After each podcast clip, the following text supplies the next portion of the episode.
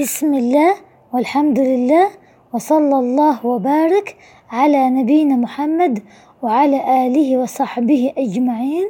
مجلسنا اليوم الحديث السادس عشر عن أبي هريرة رضي الله عنه أن رجلا قال للنبي صلى الله عليه وسلم أوصني قال لا تغضب فردد مرارا قال لا تغضب رواه البخاري. هذا الرجل طلب من النبي صلى الله عليه وسلم أن يوصيه وصية جامعة لخصال الخير ليحفظها عنه خشية ألا يحفظها لكثرتها.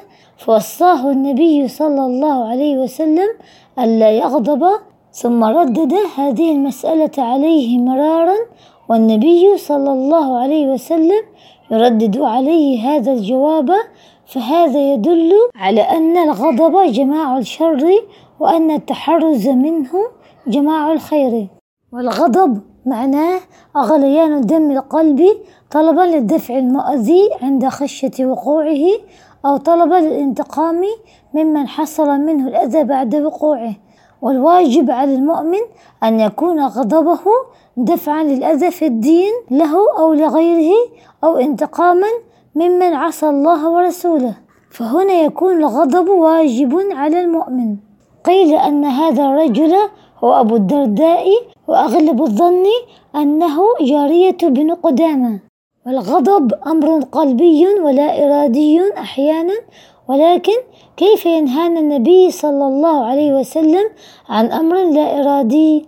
العلماء قالوا المقصود عن النهي تجنب أسباب الغضب وعلاجه إذا وقع أي الوقاية من الغضب وعلاج الغضب إذا وقع. فالدواء المانع هو الحلم والتحلم وسعة الأفق وتذكر ما أعده الله سبحانه وتعالى من النعيم لكاظمين الغيظ.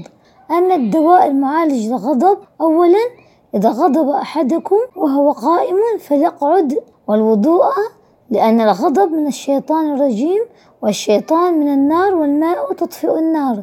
ثالثا الخروج من المكان والاستعاذة بالله من الشيطان الرجيم. جاءت أحاديث كثيرة كل واحد من الصحابة كان يسأل الرسول صلى الله عليه وسلم دلني على أفضل الأعمال فكان يجيب كل بناء على أحواله فوائد الحديث أولا حرص الصحابة رضي الله عنهم على طلب ما ينفع من كلمة أوصني. ثانيا حسن تعلم النبي صلى الله عليه وسلم في جوابه للسائل حيث خاطب السائل بما يناسب حاله والوصايا تختلف من شخص لآخر. فالوالد مع أبنائه والمعلم مع طلابه يرشد كل واحد بما يناسبه. ثالثا النهي عن الغضب لأن عواقبه كثيرة. فقد يفرق بين الزوجين ويفرق بين الأب وابنه.